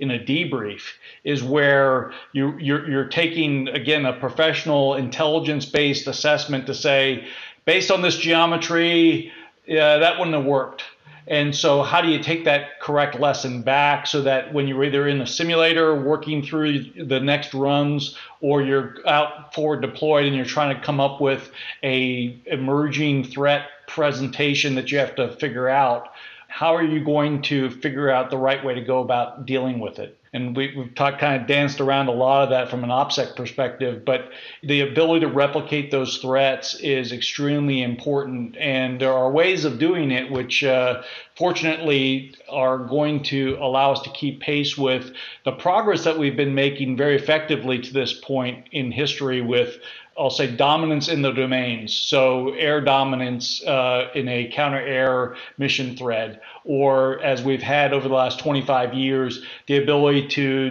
generate effect at will in the target area of our choosing because we can be persistent there. There's a, there's a lot of things that we're going to be able to t- carry forward with as we continue this discussion. Right. Absolutely. You know, you touched on OPSEC there. So, you know, let's delve into that also from the point of view of when we go out there and we do anything kinetically, we do anything real world, we give anyone who can see a chance to assess us. And the ability to protect our assets has immensely diminished, both in terms of geography and observable spectrums. So let's delve into that a little bit. Like, what it's not just going to see like we'll go back in the day right? Like like uh, and i don't think we talked about this in the series and you guys probably know it but you know if we'll go back to 1942 and the japanese zero much more maneuverable than our wildcat and jimmy Thach comes up with the Thach weave right? You get two wildcats. Now we've got a tactic that overcomes a shortfall. Well i'm pretty sure if the japanese could have seen that ahead of time without having to learn it in combat experience they come up with a counter to it much sooner, be it tactics, be it design, be it anything else. We can't just hide physically and do that in the high desert anymore, right? Because of all sorts of reasons. Let's talk about those. Uh, Press, you want to take that one first? Yeah, I'll, I'll just uh, point out on this one when we were when I was serving as wing commander, I, one of my fellow wing commanders who's with an operational unit was actually uh, deployed, forward deployed to a, a, place that was hot and sandy, and they were there to provide a presence and, and be ready in, in case any actions would need to be taken.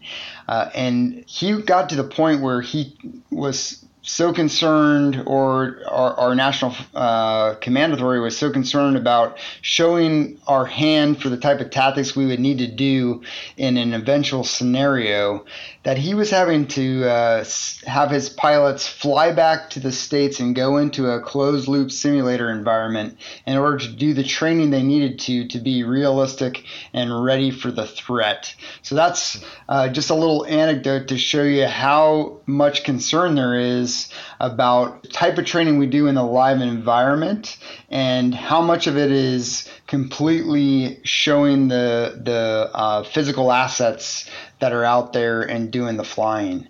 Uh, so there are ways we can protect it, but we still have to be able to do the live flying itself. So running back and going into the sim is not going to be the answer to all things, but the OPSEC concern is is so high that there are many places in the world that we just don't fly our actual tactics because of that level of concern.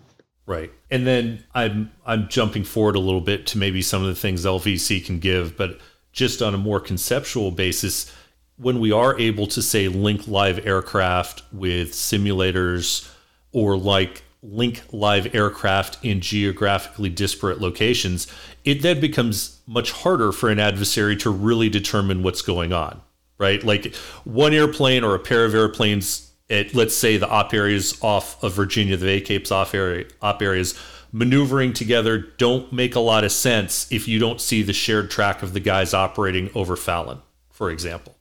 That's exactly right. If you can obscure any part of that puzzle, then the observation no longer has context as to right. what the maneuver was against, or even on the blue side, what's on the blue side doing the maneuver.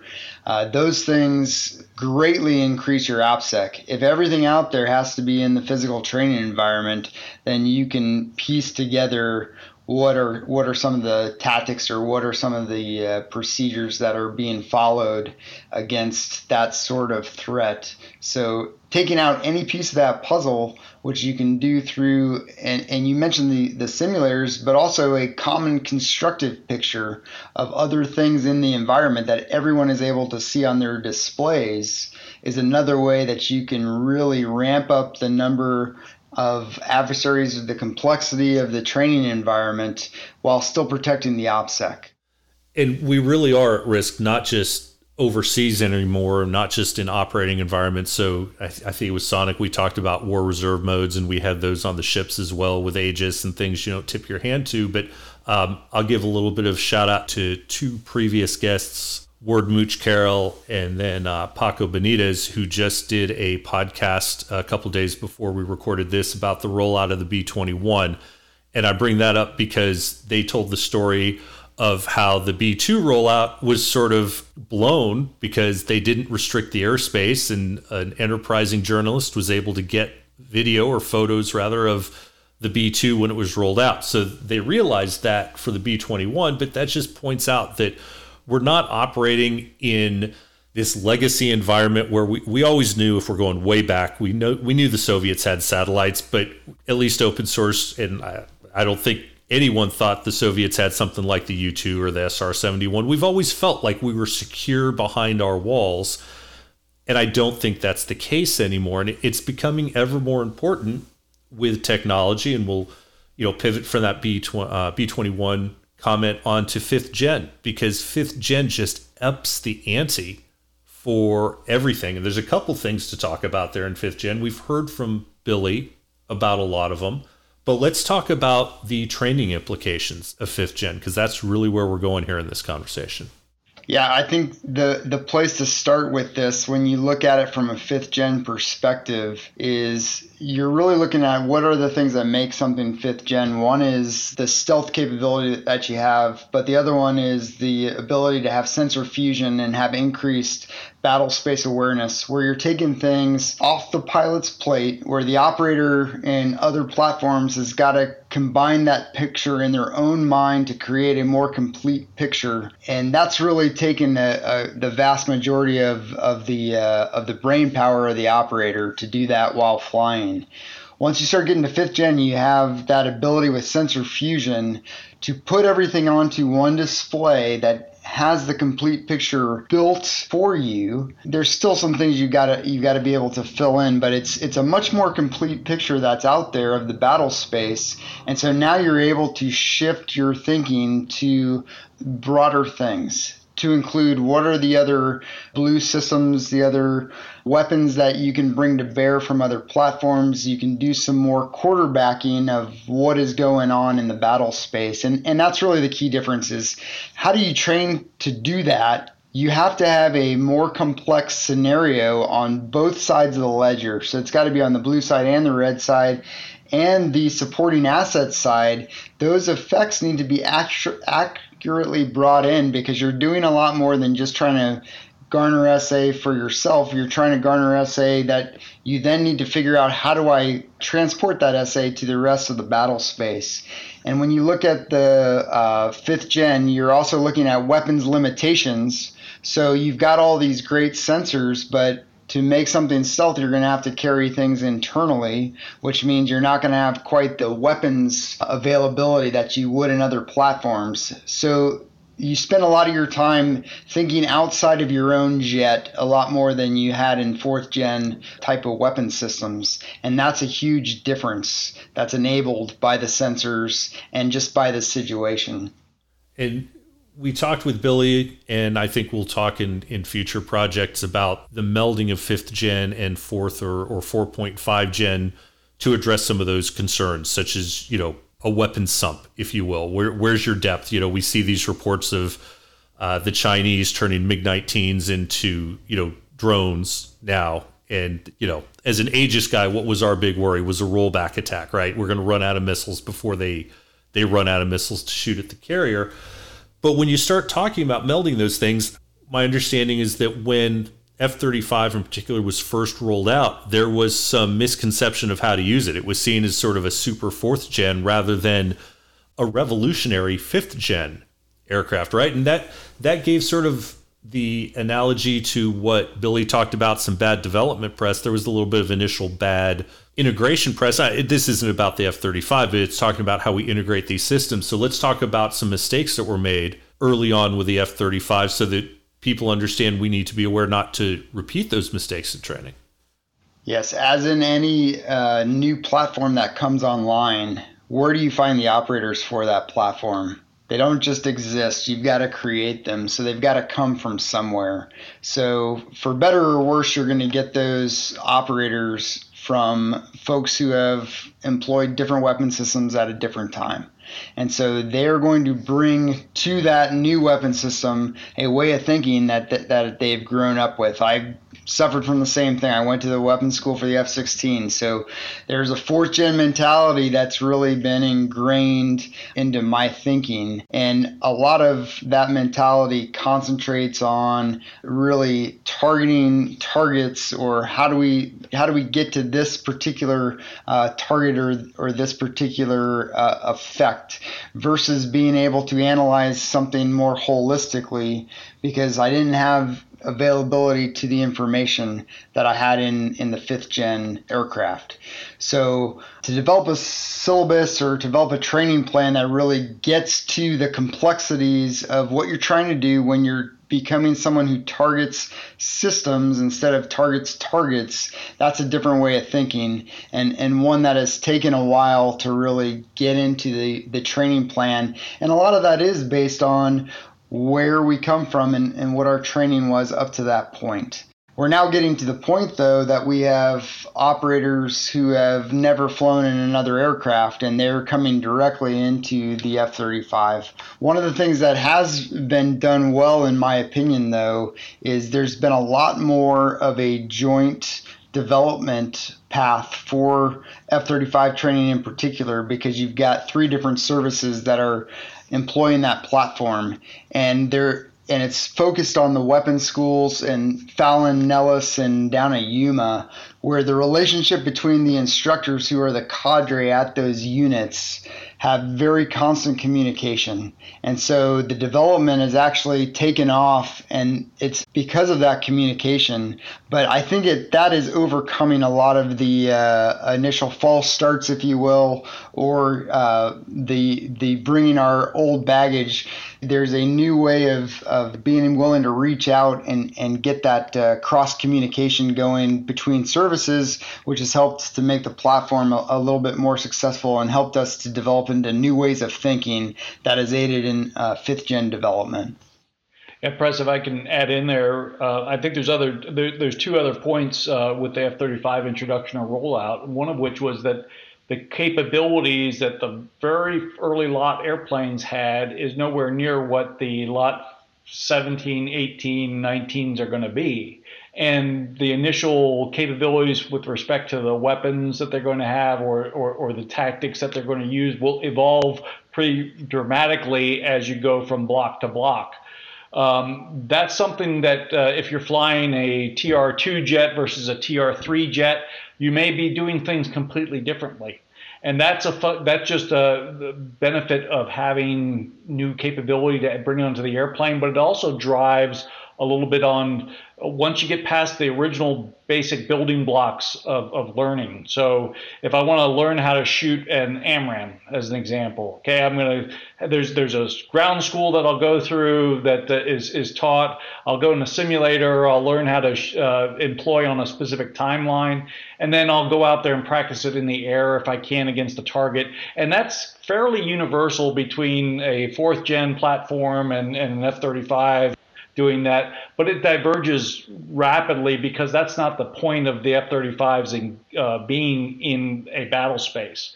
It happens to be a task that they might have to do at some point, either as part of an offensive action or a defensive action, and that basic building block is somewhat similar. So when we took those original fourth gen guys and put them in the fifth gen airplane, you know that's what they st- they started out doing, and that was what they learned. But in reality, the mission of the airplane is really different. So, getting to that point where we're now thinking about how do you train somebody to be that quarterback in a battle space? Um, how do you process the type of information that you're getting, which is a lot different than what you might have gotten in, in the fourth gen side of the world? What your role fundamentally becomes is different. And we saw that in prior communities adopting new missions because they brought on additional capabilities. This was a revolutionary jump, I think, for not only the people that were going to operate the fifth gen platforms, but for everybody else working with them. So, because of the high classification levels with a lot of the stuff, there was really no way of understanding how that fighter integration was going to actually mature. And that was, I think, the, a, a, critical problem on our physical ranges, if you will. How do you make sure that as a fourth gen guy, I understand what the fifth gen guy is going to, where he's going to be, generally speaking, what he's going to be doing, what kind of interaction I'm supposed to have with them in order to prosecute or, or, or take care of a mission and that is work that had to be sorted out. That's I think Sonic might have alluded to it. That's why they rewrote the Top Gun syllabus. But initially, when it showed up at Fallon, they were operating it as a basically a fourth gen platform.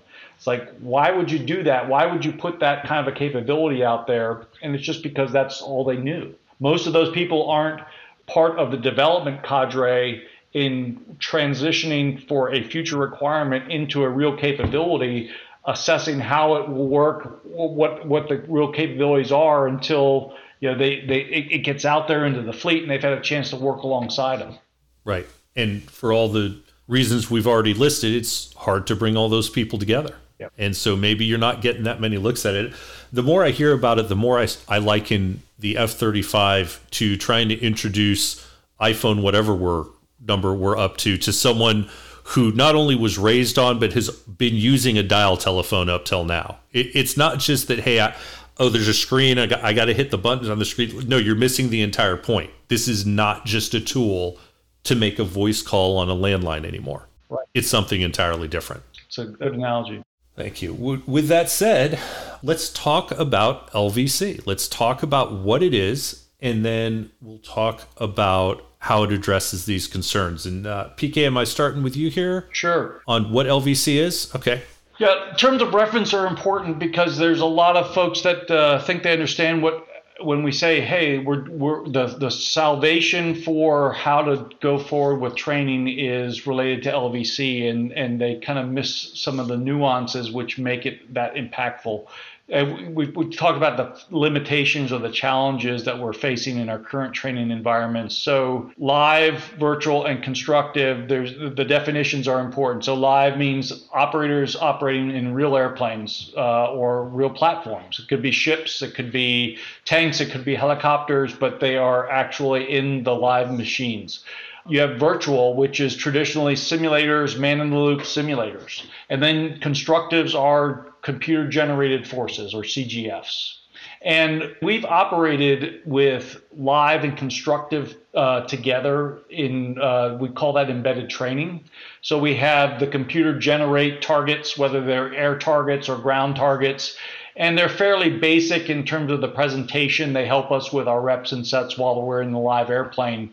But traditionally, that's very stovepiped by platform, so we can't share that uh, same picture on what the threat presentation is across different platform types. Um, and then also in when we're in simulators, that man in the loop simulator or operator in the loop simulator, uh, we're working against constructives as well. And so that fidelity, we have made attempts at uh, linking simulators of different platform types together. Some challenges with that because the protocols that we use are different. And many times the fidelity of the presentation isn't what we need it to be, particularly as we start getting into the fifth gen environment. So we'll talk a little bit about that uh, in, as, as it rolls out and what the future might be. But the nirvana for addressing the challenges that we've talked to this point is really the blending of those environments. So blending live, virtual, and constructive together. And that brings along with it several important capabilities. We'll talk a little bit about how do you get there, how does how does that work. But some of the benefits that you get, or let's just say the things that you need in, that environment. Yeah, if I can do uh, one of the important concepts is guising. Okay, for participants on the red side, we talked about previously that F5 or that F18 that's an adversary on the ramp that I'm looking at before they take off to go out to be my bandit for the day.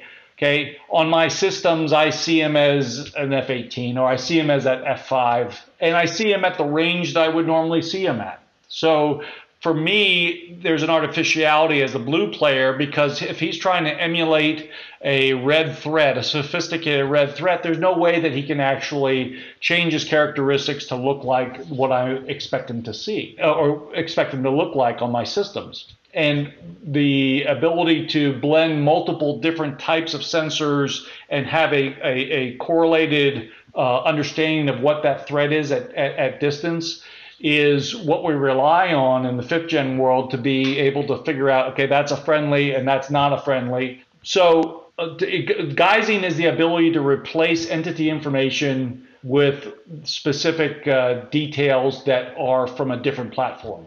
And in, in this world, what we really mean by that is there's physical properties, there's IR properties, there's various signatures that are essentially attributes of a particular entity. And in the simulator world, a, a constructive target has all of those entity or attributes that are impacted by the environment, by the behavior of the whether they're controlled by an operator in the loop or they are computer driven. So those things could be in order for it to fly at Mach 2, it's going to have to be in full afterburner. And so the IR signature on that particular entity is going to be fairly large. And that, that means that I should be able to see him at a further distance on a forward looking infrared or an IRST or whatever system I might have. If I if my platform is not an afterburning platform though, how am I going to be able to generate that effect for my blue uh, target or my, uh, my my blue team? Well, with guising, I can replace the entity attribute information with the attribute information that is important for the pre- presentation. So that instead of seeing that F5, I see a J16, I see a J20, I see a MiG 29, whatever that platform happens to be. And it's that authentic representation of the threat, the surface threat, the air threat, that gives me that realism that I'm looking for because now I'm actually shooting on timeline, I'm interacting as if it were real. And I'm taking the lessons learned more faithfully back to the debrief to say, you know what, these tactics, I didn't execute them well. And as a result, this is why I suffered a loss here. Those are correlated by the fact that the behaviors of the participants in the battle space were correct or authentic. So that's an important feature. So being able to uh, guise participants and then increase the number of those participants appropriate for the presentation that I need for Red to show me on the physical uh, within the physical limitations that I have to operate in as the live blue player is another benefit of having a blended LVC environment. I can put in a hundred constructive air targets. I can put in thousands of surface threat targets and they can all be interacting in the basic behaviors of an integrated air defense system that allow me to essentially train against it the way I need to.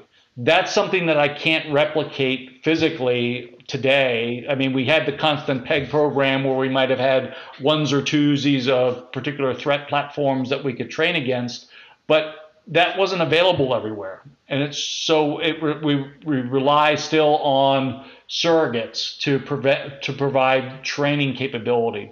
So the more faithful we can make those surrogates appear for the purposes of our training, the more authentic that training capability becomes. Another part of this that's important is the interoperability. If I don't if I can do it for one platform and one platform only, how much of a quality of training do I actually deliver because the point is, I think Sonic uh, brought out when they uh, all the aviators show up and the surface uh, operators show up at Fallon to do integrated training. It's about how these platforms work together. It's about how these capabilities synergistically work, as opposed to, hey, my F-18 can deliver four shapes at this range, you know, kinematically, and and so plug me in where you need me to. It's not about that I think the thing that we have looked at over the last 25 years has been really having, I call it the static uh, uh, sanctuary. So I can set the conditions in the uh, real world uh, over a particular threat area where I'm not worried about being able to hang around, loiter, or bring effects uh, to bear rapidly against a potential th- target on the ground or even in the air. I've, I've got the ability to pick and choose based on how I want to address the problem. Going forward with a potential peer fight, we no longer have the luxury of having that superiority. We're going to have to create, I'll say, dynamic sanctuary. So that means I'm going to temporarily create a local area where I can successfully operate and, and then I'm not going to be able to hold on to that for very long and then I'll have to retrograde to prevent losses and allow me to go back and fight again. But it's that synchronization of multiple platforms where I need the interoperability in training. So that's another important feature. And it's got to be across multiple mission threads because we talked about, true, when a peer fight, this is now a multi domain environment. It's not just about some kinetics uh, of uh, it's non-kinetics as well and space and cyber start coming to bear and there are certain things that I'm going to be able to pick up within my cockpit, depending on the platform. And there's other things I'm just going to have to assume are going the right way.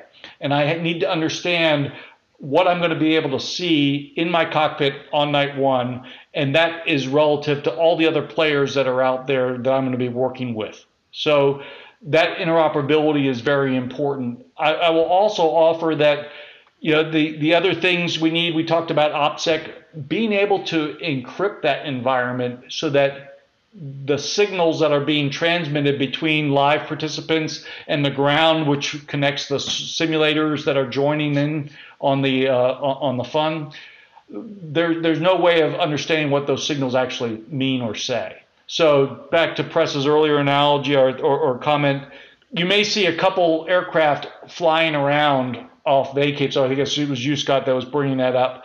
But you have no idea what they're doing. And because if you do the LVC piece blended correctly, you don't even have to admit anything live because everything is done in that synthetic environment. So I'm, stimu- I'm, I'm using effects from a bespoke system that I may have on a blue platform, and it's those effects that are being recognized in the other participant cockpits and simulators uh, and, and for the computer forces to react to that are how the scenario is being sustained.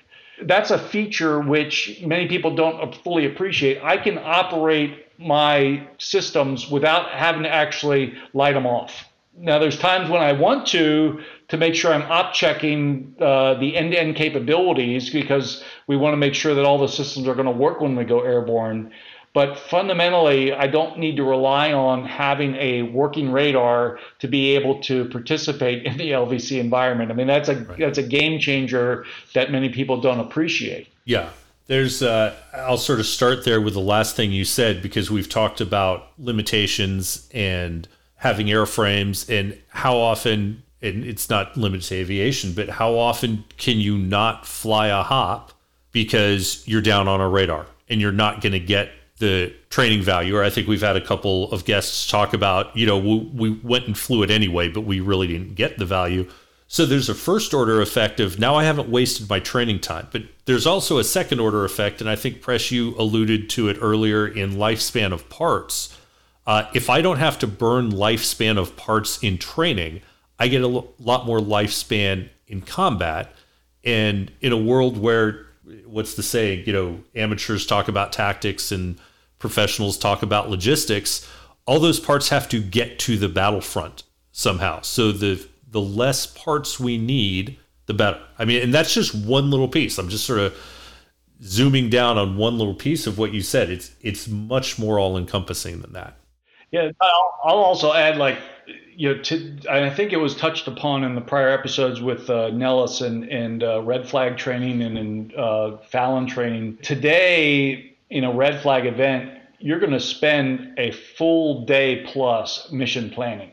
Okay, mm-hmm. with your strike teams, you're going to figure out how you're going to take down the, um, the, the the threat. You're going to work the deconfliction plans. You're going to work the electromagnetic spectrum deconfliction stuff and then you're going to go brief the hell out of it, and then you're going to walk to a jet, and then the jet is broken. Okay. Right. And so you've got that one air crew that can't go join their compadres that are actually launching for the real mission. Why not throw them in the simulator? and let them fly mm-hmm. alongside and get the reps and sets. At least they are connecting uh, a larger part of what they planned and to see it unfold with some sort of representation other than waiting back at the bar and saying, you, you missed, you really missed a great one there. you know, that's another uh, benefit of having that kind of an environment to go along. But for a lot of reasons, having the ability to connect sims into the environment is is productive and and I'll offer it from a just a standpoint of the behaviors of the threats. Your professional adversaries are there to help facilitate learning. And they are able to punish blue, as an example, when they are failing to execute their game plan, they're falling behind on their timeline, and they want to give them a learning point that they can take back to the debrief. It's a lot easier for a man in the loop or operating in the loop driving this uh, a simulator to be able to support that kind of interaction with the blue force than it is for just a basic lookup table based constructive entity that's going to do a basic threat reaction move at a certain distance when you happen to illuminate them and then they're going to come back in and as a, as a simple follow on now you really want to see okay how well is that air crew in blue uh, appreciating what I'm doing out here, and are they really managing their signatures well, uh, the way that they need to to be successful going into the real world? I think another thing in what you just brought up and alluding back to an earlier part of the conversation as well is you talk about learning from those mistakes. You take a look at what just happened. Well, now you don't have to, you know, take off, tank, fly to the op area, maybe get one or two runs, maybe have to tank in between, fly home, find out everything you did wrong. And then you know anyone who's worked in education training or even sports knows that the best way to drive a lesson home is to show the mistake then get right back out there and do it. And a simulator uh, and i'll use the term broadly but you know a simulator with high fidelity allows you to do that right now. You just you just did whatever it was be it a merge be it a weapon on target be it some other type of effect and it was wrong now you've got immediate feedback and you've got the opportunity to essentially reset the scenario right then and there without the physical constraints. Yeah, there's, I mean, simulators, they're great tools for being able to have that reinforcement. But what we also find is people who are, you know, work great in the sims, they get up into the live airplane and they're not getting it because they don't the, the things that they're expecting are not present in the real airplane. You know, today and and and maybe we'll fix it maybe 20 years into the future. Aircraft 101 or tail number 101 and tail number 105 are different airplanes. Mm-hmm. Um, and, and many people don't a- appreciate that fully, but one's radar might be really, really good. The other one is just so so. They're both good enough to go fly. How you act with and react with that kit is going to be important. Same thing with just how your voice inflection changes under physiological stress. Mm-hmm. Okay, uh, you sound differently, you aren't as articulate perhaps, and now you've not added training value or, or, or, situational awareness, but you've sucked it out of other people's heads. Those are things that happen in the course of real world events. And it's important to uh, have a blend to be able to go back and take a look, and, and people learn at different rates. One of the features that a training system has to be able to accommodate for is either lowest common denominator or adaptive training at the pace that the individual is capable of learning at. Um, today, it's all essentially lowest common denominator type training. You know, we make sure that we are competent in X, Y, and Z. When when we go to the future, if you want to save uh, flight hours, if somebody's really up on step with a given capability, a given skill set, They've demonstrated highly proficient in the simulator. They're doing great in the first flight out uh, with the airplane. Do they really need another three flights in that particular area to get the qual? Well, this gets back to originally some of the uh, discussions that I've had about data. It's all about the data that you have available to you. If we look back in the last time I was uh, at a Fallon range uh, in training, probably 98 who remembers how well I did on that last 4V unknown that I was leading? Okay. Uh, I can go back maybe and find an unclassified kneeboard card and, and try to remember fondly how great I was. But that doesn't necessarily help if I had to put my flight suit back on and, and get in the airplane and, and figure out, okay, how, what do we need to do to bring an older guy back up on the step? Okay, a Cat 4 syllabus as an example. So yeah. a lot of that is uh, subjective still because they just are assessing how well they're doing with the basics. But having data available to you that is consistent between the simulator world and the live platform is very, very important. Mm-hmm. That's a phenomenal.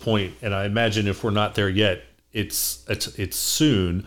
When to your point of the guy coming back for the Cat 4 syllabus at the rag, once this has been in place for some time, he can go back or she can go back and see, you know, if we're talking about a, an XOCO getting ready to roll in, maybe their last flying tour was their department head tour. Well, what were their strengths and weaknesses then? Not not by memory, not by that unclassed knee card you were talking about, but empirically, you know, where do I really need to focus? You know, I we've all done it. I know I do it. Like the things that I think I'm good at, may not be the things I'm good at. And the things I think I need work on, I may actually not need work on.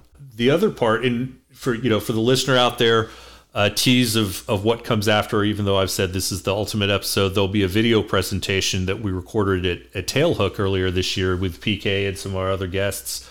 And in it, Sonic makes the point of the L in LVC cannot be silent. And, and PK, I think you've brought that out, but one thing I want to say about that is it can't be. You you and Press have both made the point that we need the live training, but all of these systems we just talked about make sure that that live training is everything it can be. You are absolutely eking out the most value from the flight dollars, the airframe dollars, the maintainer dollars, uh, the physiological strain on the air crews, everything. We're optimizing that live training when it happens. Yep you know, and we've had probably about 13, 14 years of development on LVC to figure out what right looks like.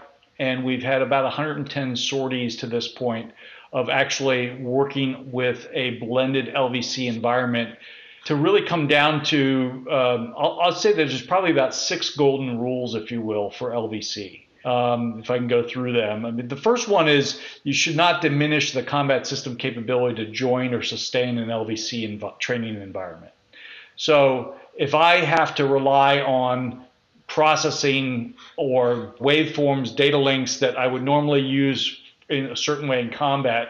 And I have to use those to sustain or join an LVC environment that's not using the combat systems the way that I would want to use them or they would be used in combat. The way the responsiveness of it, the availability of certain things uh, in terms of the links quality, all those are, are artifacts that you want to avoid. Uh, being able to leverage open common protocols and standards to enable the widest range of participation is very important. Every platform has a bespoke simulator that the OEM provides, and they don't natively connect together. I mean, a Lockheed Martin F-16 sim may work with a F-35 sim, and you can hook them up with the common cables and get the fly together. But a Boeing sim and a Lockheed Martin sim natively don't necessarily talk together. They work with different protocols. So being able to use open standards and protocols is very, very important. Uh, minimizing the dependency on, on platform operational flight program changes to update entity models is another big deal. And the reason it's a big deal is today, operational flight programs or the code that is used to give the instructions for the jet to process sensor data and present it to work flight controls, everything in between, millions and millions of lines of code.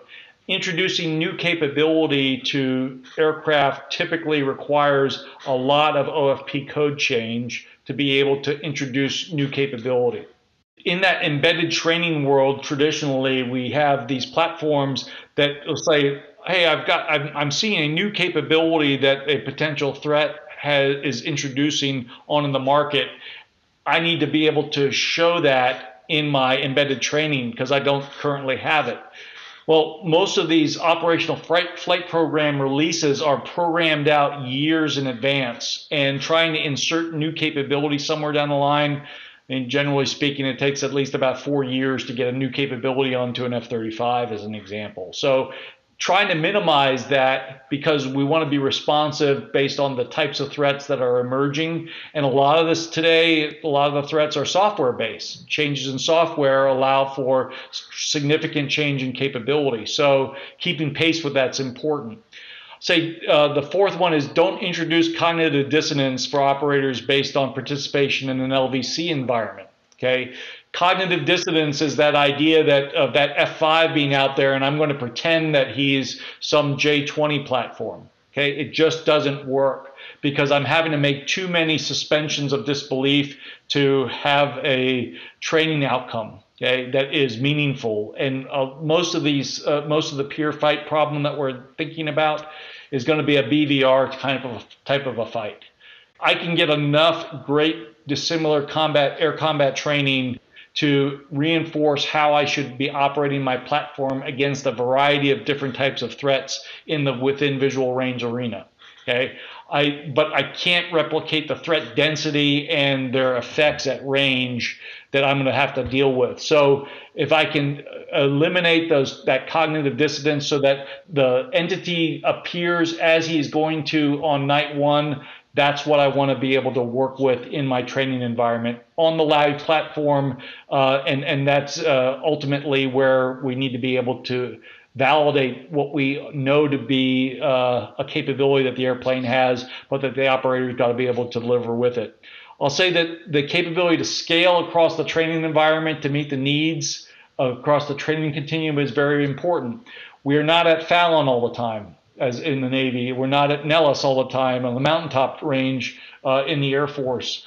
Uh, or on the national training range for, for the Army. So, at home station or when we're deployed, how are we going to be able to be proficient? I think Sonic mentioned that, that you gracefully degrade the day you leave Fallon as you get ready to go deploy. Right. And while you're sitting there on deployment, going back to the OPSEC concerns or just the limited number of player, players that you have available with you, being able to replicate an environment successfully to train in while you are live out there is another feature, which is scaling of the system. And, and I'd say that the other uh, last piece is you design the system so that you can upgrade components of the system without breaking the whole thing. So if I find I've got a higher performing waveform that I want to introduce in lieu of the current one that we're using, great. I don't have to throw out everything of the infrastructure that I've got in order to implement that one piece, as an example. So those are the six golden rules, if you will, that we figured out that allows you to affordably get this capability out forward fast. That is a great uh, sort of roundup. Uh, I was going to look at sort of recapping how LVC addresses the challenges we talked about, and I think that those those six rules encapsulate just about all of them. But uh, unless there's something you want to say about LVC in and of itself, either press or PK, let's just go back and recap. We've we've talked about the challenges. We've talked about what LVC does. Let's just really briefly, just sort of in summation, say what this does for the warfighter, what this does for the aviator. And we'll go back to, to the very beginning where a kid's getting into a cockpit for the first time and he has to learn how to fly and he's going to do that and he's he's drinking from a fire hose to learn all these different things and everything he takes in i think it's, it's probably a little bit different from even the college experience where i think we all took college classes and went i'm never using that little bit of knowledge ever again. There's almost no wasted bricks in the pyramid of aviation training. So we got to set that foundation really well and once they have that foundation, we need to give them every opportunity to get better because without trying to sound too over the top with this, I mean, their lives depend on it, their, their squadron mates' lives depend on it. Uh, our country depends on it, depends on this capability. So, what we're talking about here is a system that looks at all the requirements for a training system. It's got high fidelity, it allows the student to be familiar with somewhat their flying skill. Well, actually, it does their flying skill because we the L cannot be silent, as Sonic would say. We get the environment, we get all the tools at their disposal, and we get to look back at it with LVC with absolute pinpoint precision. And I, will take a little bit of a tangent here just to say Q, uh, LVC is a Cubic product, but when we talk about AARs, Cubic has a long history there.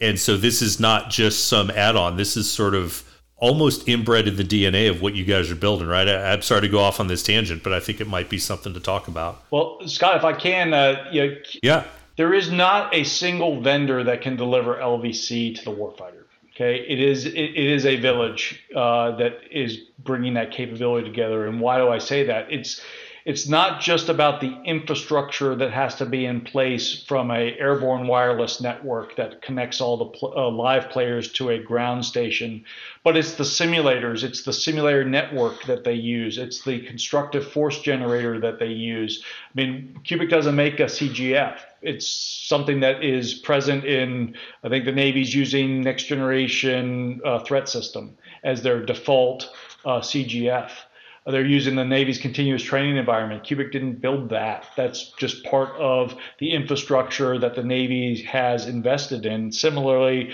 they've acquired simulators and they've acquired them both the desktop versions and then the distributed mission trainers of more of the full mission sims, the domes, if you will, uh, at scale. They're investing in the joint simulation environment. I mean, we, we need, we don't create the models at Cubic that are used to represent the signature of a given threat at a particular distance, mm-hmm. whether they're an afterburner or not.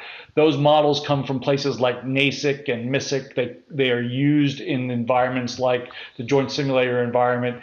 And it's really the, we rely on the effects from those environments to be able to be presented in the cockpits. And OEMs for their platforms, they have to do their own mods to make sure that they can actually take the data from the LVC environment and present that in the cockpits in lieu of what the real sensors are showing them. So it does take a group to be able to create this uh, capability. The fact that we are the lead system integrator for a lot of the work gives us a little bit of a, a, leg up on what it takes to do it. And the fact that we've done it successfully with our partners like Boeing and like L3, uh, now CAE.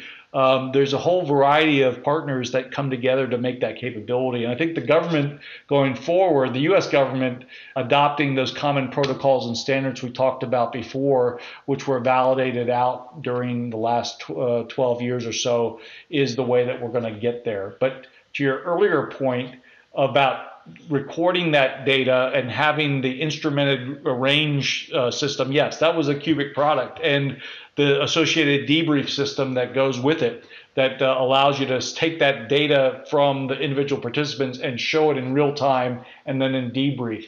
But we've gotten a lot further because, as we talked about previously, multi domain is now the flavor of warfare. And being able to represent those multi domain effects visually for 90% of the aviators are visual learners. Being able to represent it visually is important but it's also the ability to do the analysis after the fact of to automate a lot of that. Because if you have let's say just for grins you have a eight ship of f-35s a four ship of f-22s and you're going against a sophisticated peer iads okay when are when's blue detected when does blue detect red all those things that are figured out in real time okay and, and, and going back in debrief those those are points that have to be captured. And we figured out how to do that which is great but uh, uh that is one of the examples that i can show that it, when, when you have multiple sensors out there all looking into a general area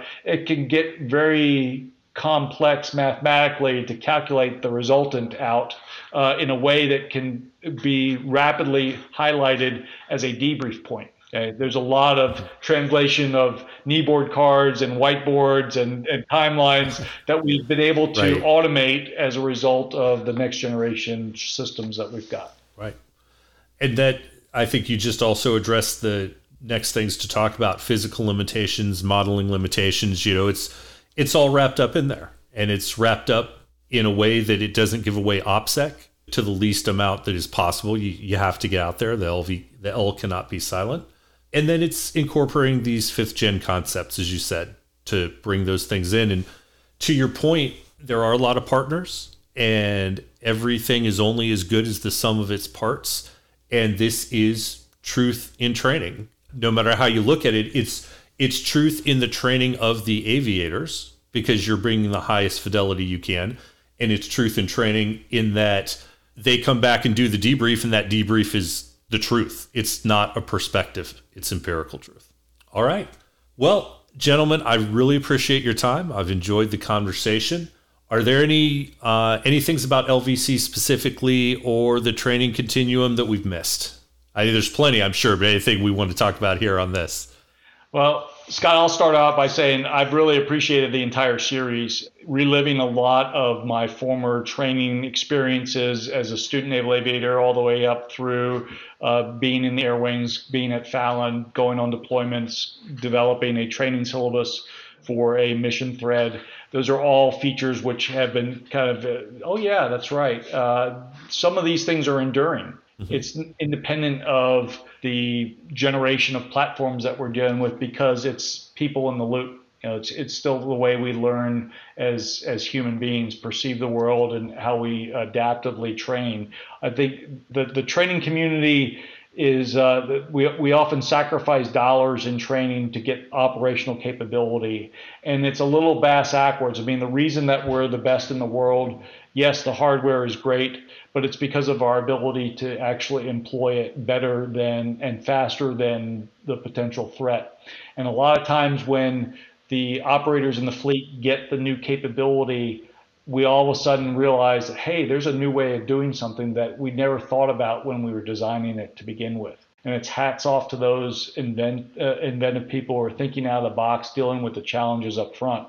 So to the extent that we can continue to support them uh, as as civilians, as retired guys, um, you know, I'm very grateful for the opportunity and, and for what this podcast has been able to represent.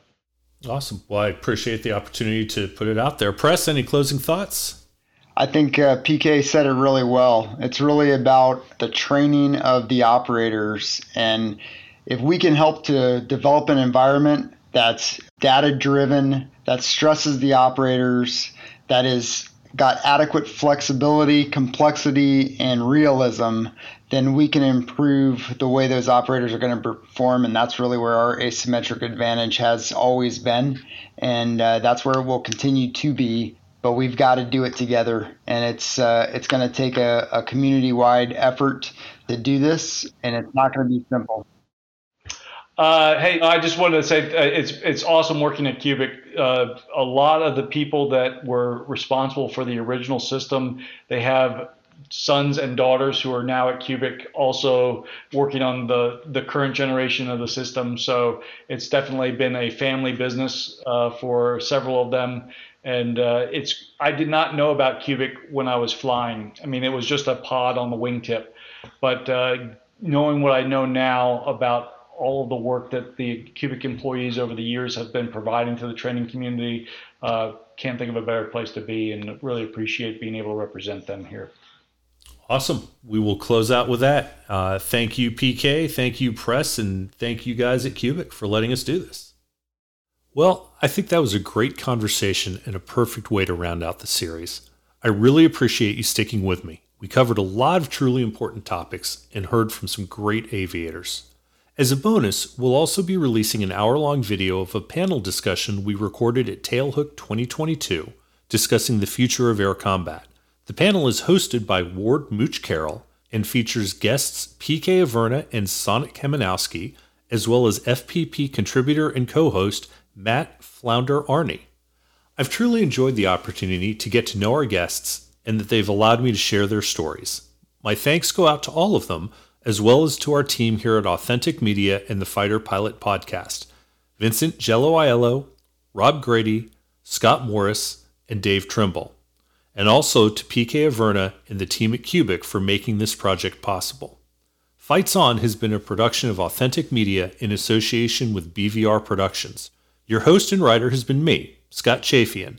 Editing by Scott Higby and Tony Bullard. Music by Jaime Lopez. As always, Keep your head on a swivel and get in the fight. Fights On has been made possible by a contribution from Cubic Corporation.